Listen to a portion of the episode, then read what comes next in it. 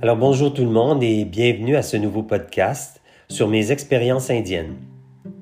En 2007, lorsque j'ai amorcé mon travail de terrain en Inde, j'étais loin de penser que j'allais consacrer 12 ans de ma vie à ce pays, à ses gens, à ses familles. Je partagerai avec vous donc dans mes prochains épisodes mes rencontres les plus inspirantes. J'espère que cela pourra vous intéresser et pourra vous toucher. Je vous souhaite bonne écoute et namasté.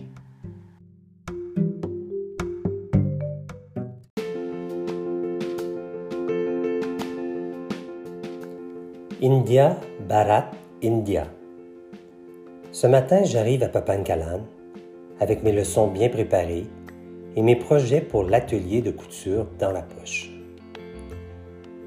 Mais j'ai oublié ces jours de fête, les 150 enfants de prématernelle et toutes les autres classes vont parader dans le bidonville en chantant l'hymne national indien. Et oui, demain, c'est la fête de la République. Mais puisqu'ils sont tous là, c'est aujourd'hui que ça se passe. Vers 11 heures, Hindou, mon bras droit dans la communauté, vient me chercher pour que je puisse me joindre à la cérémonie. Je me rends vers la classe où Sushela et Indouji, la plus ancienne des profs, rassemblent les petits en randonnion dans la ruelle peinte bleu-azur, sale et défraîchie. Sur les toits, les voisins entassés regardent les préparatifs. Vers 11h30, dans des cris de joie, la parade se met en branle et les petits qui ont un uniforme sont très fiers de le porter et de le montrer. Les autres se contentent de ce qu'ils ont, des vêtements déchirés et troués. Ils sont fiers aujourd'hui de porter tuc, pull, écharpe que je leur ai rapporté du Canada.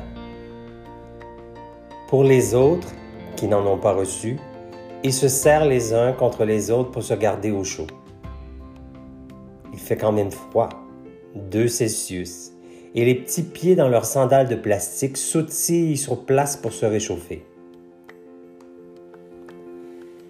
Les enfants sont tous très fiers d'agiter leurs drapeaux confectionnés à grand soin avec des feuilles de papier attachées à des pailles en plastique. Nous avançons dans les ruelles de Papankalan, et pour la première fois, je découvre un peu plus cette communauté.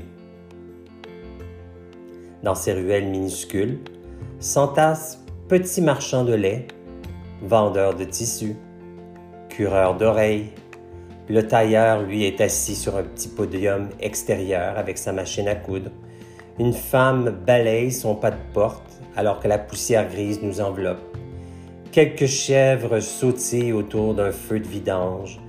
Des chiens essayent de japper plus fort que les enfants qui crient. Les chats se prélassent dans une brouette de foin, pendant que tout ce petit monde chantonne la fierté d'être indien. Pour ma part, je suis l'étranger et je me rends compte comment je suis privilégié de pouvoir vivre cette parade avec les enfants. Ils sont fiers que je sois des leurs. Sur la route, près d'une bicoque de bois et de carton, j'aperçois le visage de Gita, une jeune élève, et sa mère, qui venait aussi en classe l'an dernier. Dans leur étonnement de me voir de la parade, leur regard scintille, elles me saluent, elles sourient. Je prends un gamin par la main. Il a une paire de chaussettes trouées plutôt inhabituel, car habituellement ils sont pieds nus. Avec ses sandales de plastique rose, cela rend la tâche un peu ardue pour lui de marcher dans ces sentiers qui ont plutôt l'air de, des sentiers de motocross. Le gamin passe son temps d'ailleurs à perdre euh, ses sandales et nous restons tous les deux à la traîne de la parade. On rigole, en pensant à, tout et à rien. D'ailleurs, la scène serait merveilleuse dans un film. Après 20 minutes de marche, les enfants s'arrêtent devant la classe. Et c'est l'heure des présentations.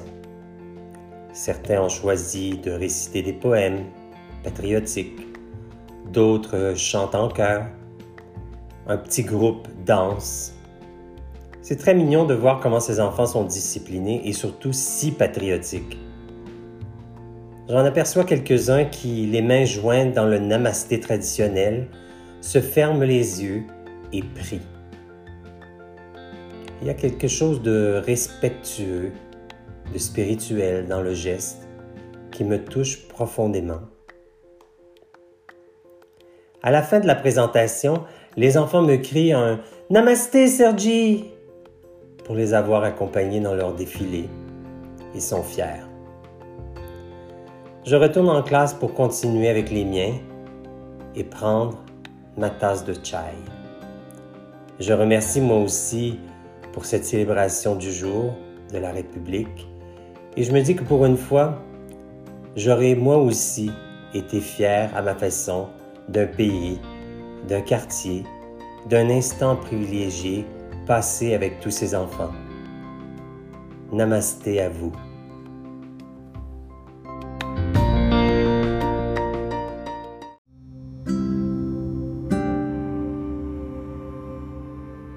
Des projets à découvrir. New Delhi, 2007. Depuis mon dernier courriel et mes échanges avec vous, j'ai commencé officiellement mon travail avec les femmes de la coop Udyog Kendra. Je travaille sur la création d'une nouvelle brochure visant à promouvoir leur travail d'artisanat. Je me rends compte aujourd'hui de plus en plus de l'importance de l'informatique au sein des ONG. C'est quelque chose que j'ai pu constater durant mes différents séjours et mes missions de bénévolat. Souvent, les ordinateurs euh, sur place sont désuets, les programmes sont manquants, quand ce n'est pas même un clavier sur lequel on travaille auquel il manque quelques touches. Malgré tout, oui, je vous l'accorde, on réussit toujours à créer quelque chose. La formation auprès de ces communautés est bien déficiente et d'où l'importance de développer des projets dans ce sens avec eux à long terme. Dans le cas qui m'occupe euh, présentement, je me rends compte de mes limites en composition graphique. Je me dis que dès mon retour à Montréal, je m'inscrirai à un programme de base et cela sera sûrement m'être bien utile à long terme. Sinon, dimanche dernier, j'ai fait un... Ce fait un point tournant pour moi. Ma lune de miel était terminée. Il me fallait prendre mon rythme de croisière, être efficace. Je peux dire aujourd'hui que les choses vont bon train. Mon horaire est chargé, oui, mais je débute ma semaine, par exemple, par la coop avec les femmes. Puis le mardi, je travaille dans le bidonville de Papankalan, dans l'ouest de la ville. Le mercredi, je vais au projet d'école de Balviard. Jeudi, je retourne à la coop. Et puis, je termine ma semaine dans le bidonville à Papankalan. Le tout est très diversifié, me demande beaucoup de préparation. Des projets très variés. À Papankalan, par exemple, je dois faire un relevé situationnel du bidonville avec une volontaire américaine. Nous travaillons fort à extraire le maximum d'informations.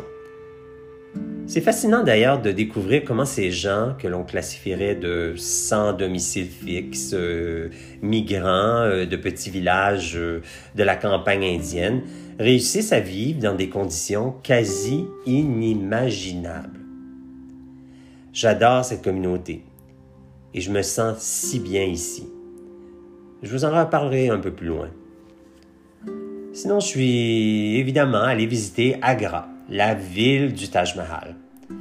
Il est difficile de s'imaginer que l'un des plus beaux trésors du monde se situe dans une ville digne d'être affublée du titre de dépotoir. Mais je vous dis, c'est la vérité j'ai trouvé l'endroit surprenant, plus que choquant. Mais le Taj Mahal nous fait vite oublier cette randonnée dans Agra. Au petit matin, le marbre rose sous le soleil nous enchante. Des pèlerins, des familles, des touristes semblent tous bouche bée devant le spectacle qui nous est offert. Soudainement, pendant la visite, quelqu'un me touche l'épaule et me demande de prendre une photo de famille. Puis, c'est à mon tour d'être aspiré dans leur photo puis une autre, puis une autre, et une autre. Le petit manège dure environ une demi-heure.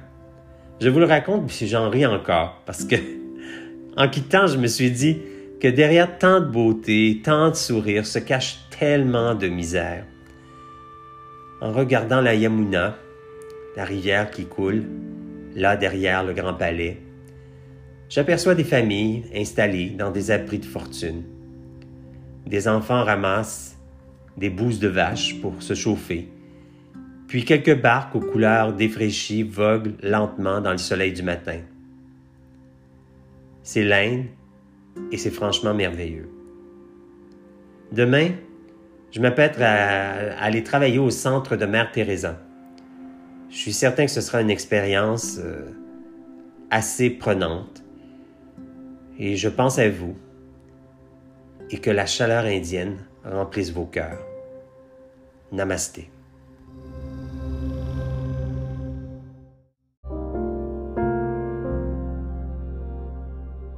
Visite au centre Mère Teresa pour les mourants et handicapés.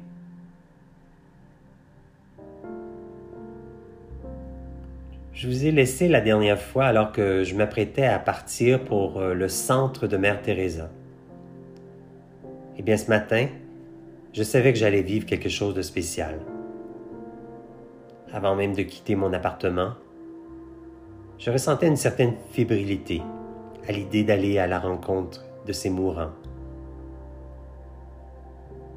Après une heure de route dans la banlieue, nous sommes arrivés au centre. En passant la grille, d'immenses jardins de dahlias nous explosaient au visage. Quelle beauté! Quelques malades, souffrant vraisemblablement de polio ou de la lèpre, balayaient la cour. En sortant de la voiture, un jeune homme, handicapé intellectuellement, nommé Raja, vint en courant à ma rencontre. Tout de suite, il m'adopta. Lentement, je marchai avec lui vers les grilles du pavillon central. Minuit n'avait qu'une seule idée, me ramener vers la voiture. Il m'entraînait de toutes ses forces dans cette direction avec la frénésie d'un enfant à qui l'on refuse un bonbon. Une fois près de la voiture, il m'indiquait en marmonnant d'ouvrir la portière mais je lui montrais que je n'avais pas la clé. Il fouillait désespérément dans mes poches, comme s'il croyait que je lui mentais. Après quelques minutes, il décida de m'entraîner à l'intérieur du centre. Puis il m'abandonna pour aller s'asseoir seul dans son coin. Je voyais qu'il était contrarié. De mon côté, je rencontrais les bénéficiaires et je dessinais pour eux toutes sortes d'images, de fleurs et de soleil. Je créais pour eux l'instant d'un sourire, un peu de bonheur. Tour à tour, ils saisissaient leurs dessins, s'empressaient d'aller les cacher dans le dortoir où ils vivaient. Après quelques minutes, un jeune homme au visage de Bouddha vint s'asseoir près de moi. Il se mit à répéter toutes les paroles que je disais. Comme s'il était capable de, de parler anglais. Ceci l'amusa pendant un bon moment. Tout en répétant, il caressait mon bras, serrait ma main si fortement que j'en avais mal. Content de lui, je me disais que peut-être lui aussi m'amènerait à courir dans la cour comme Raja l'avait fait. Il me souriait comme pour me dire qu'il était content que je sois là.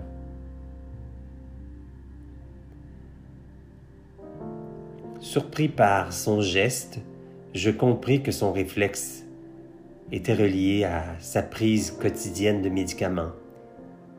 Il venait d'avaler un bonbon.